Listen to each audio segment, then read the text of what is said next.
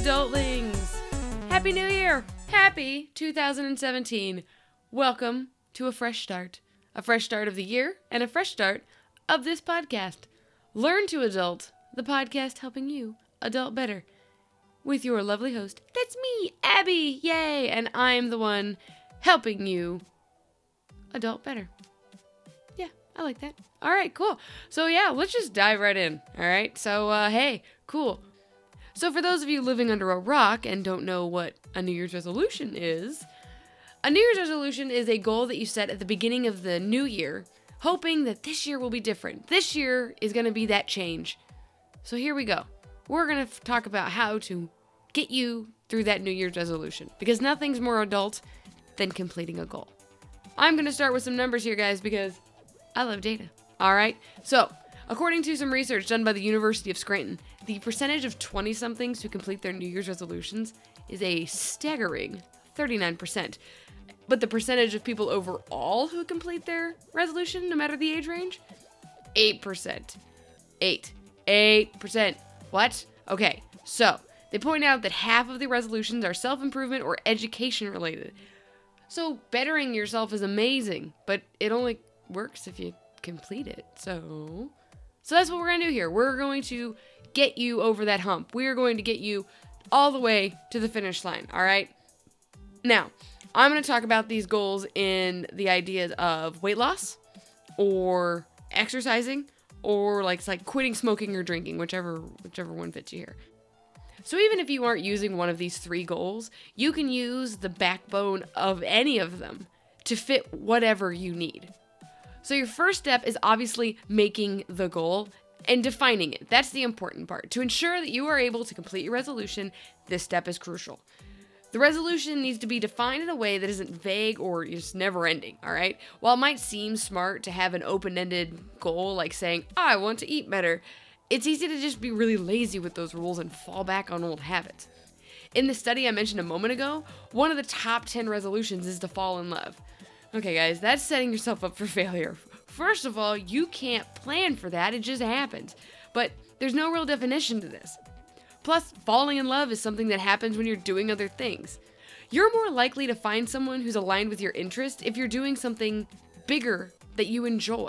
So, example, if you say, I want to get involved in my local volleyball league, that's a clearer goal and it gets you into a new setting. Plus, you're meeting people that are involved in something that you enjoy. Make sure you don't get entirely too unrealistic about your goal either. This is especially true with weight loss. It's so easy to go overboard and probably hurt yourself. It's basically where eating disorders come from.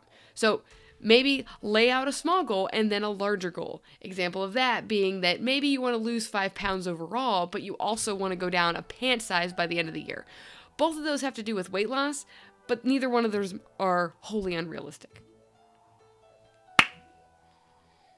Okay, so the next step is making sure you're working on your resolution every single day, especially in the beginning.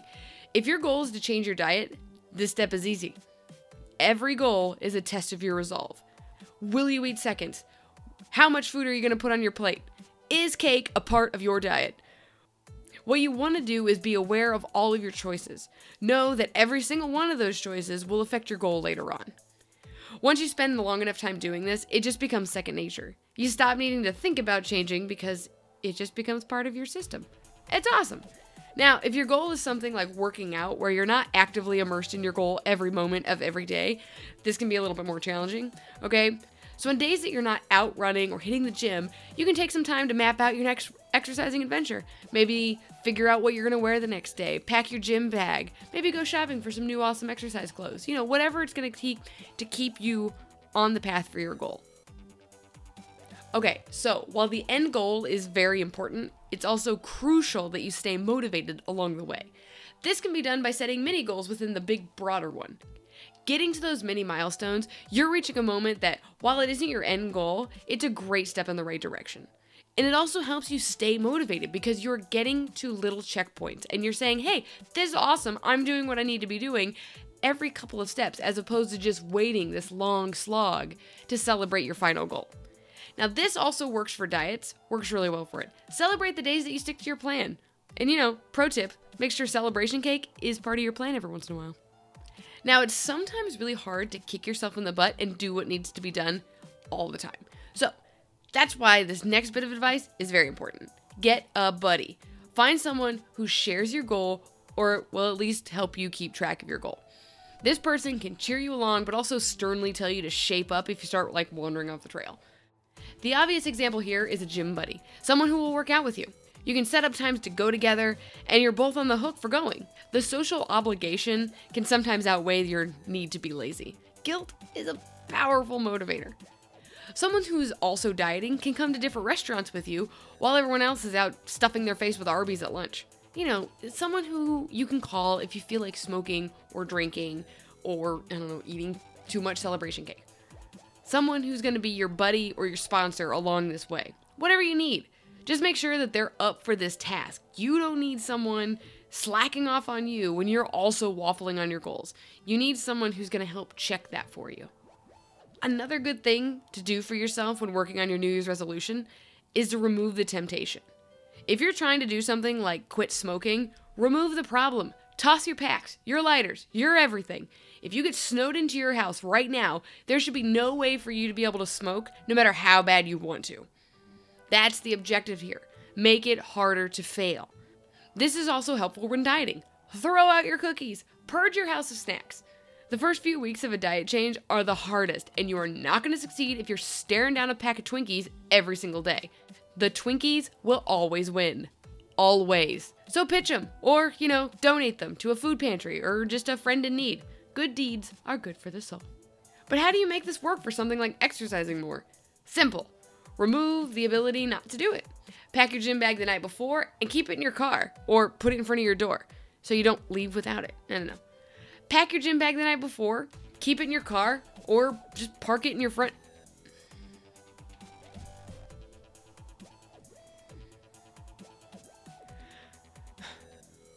Okay, but how do you make this work for something like exercising more? Simple. Just remove the ability not to do it. Pack your gym bag the night before and keep it in your car or put it in front of your door so you can't leave without it. I've been desperate enough that I've slept in running clothes so that I make sure I go for that run in the morning. With goals like these, getting out the door is the toughest part. Get your shoes on and get yourself to the gym or on the road. Once you're there, it's silly to turn around. You'll follow through at that point. Now, my final tip for you is well, to go easy on yourself. This one's this one's a big one for me. So many people bail on their resolutions or goals or whatever because they fail once. It's understandable that in a moment of vulnerability, you're going to abandon your goal because you're down on yourself. But everyone is allowed to mess up. It's not an all or nothing plan. At least it doesn't have to be. Set it up so it doesn't so it isn't. Sometimes you eat a cupcake. Sometimes you miss a gym day. Sometimes you fail and smoke. This is called being human. It happens to everyone. The thing that separates you from everyone else in those low moments, you have to muster up the gumption to pick yourself up and get back on your path. Start from square one if you need to, but keep after it. Don't let one roadblock or detour stop you on your journey. You owe it to yourself to go as far as you possibly can. All right, that's it. That's the first episode. We did it! Hooray! All right, cool. Thank you guys so much for hanging out with me. You guys are all awesome for being here, and I am so excited. I hope you all set up super awesome resolutions and you stick to them. And if you do, or if you have them, please, like, let me know. I would love to hear all about your awesome resolutions. So, how, how, Abby, how can I get in touch with you? Well, listener, let me tell you about that. If you have some resolutions or just want to say hi, you can email me, learntoadult at gmail.com. You can follow me on Twitter, Instagram, at learntoadult. Or you can go to the website proper, learntoadult.com. Sometimes I put up blog posts. It's fun. If you loved this whole episode or you love the series or just want to see how this keeps going, please subscribe on iTunes. Learn just search for Learn to Adult. There you go, easy peasy. Um, I will be posting some of these on YouTube, so you could also listen to me there. And uh, you know what? If you're still in that giving spirit of the holiday season, feel free to leave me a review. The more reviews I get, the more people see and the more people I can touch with my beautiful message. So, yeah, so that's it, guys. That's the first episode. My New Year's resolution for all you lovely listeners is to do this podcast weekly for a full year. All right. So every Monday, new episode posted here. It might be two minutes, it might be an hour and a half. Who knows? But I'll be here.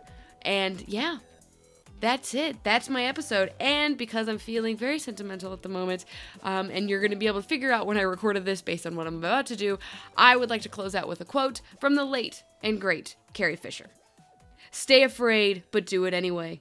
What's important is the action. You don't have to wait to be confident. Just do it, and eventually the confidence will follow. Talk to you guys next week. See ya.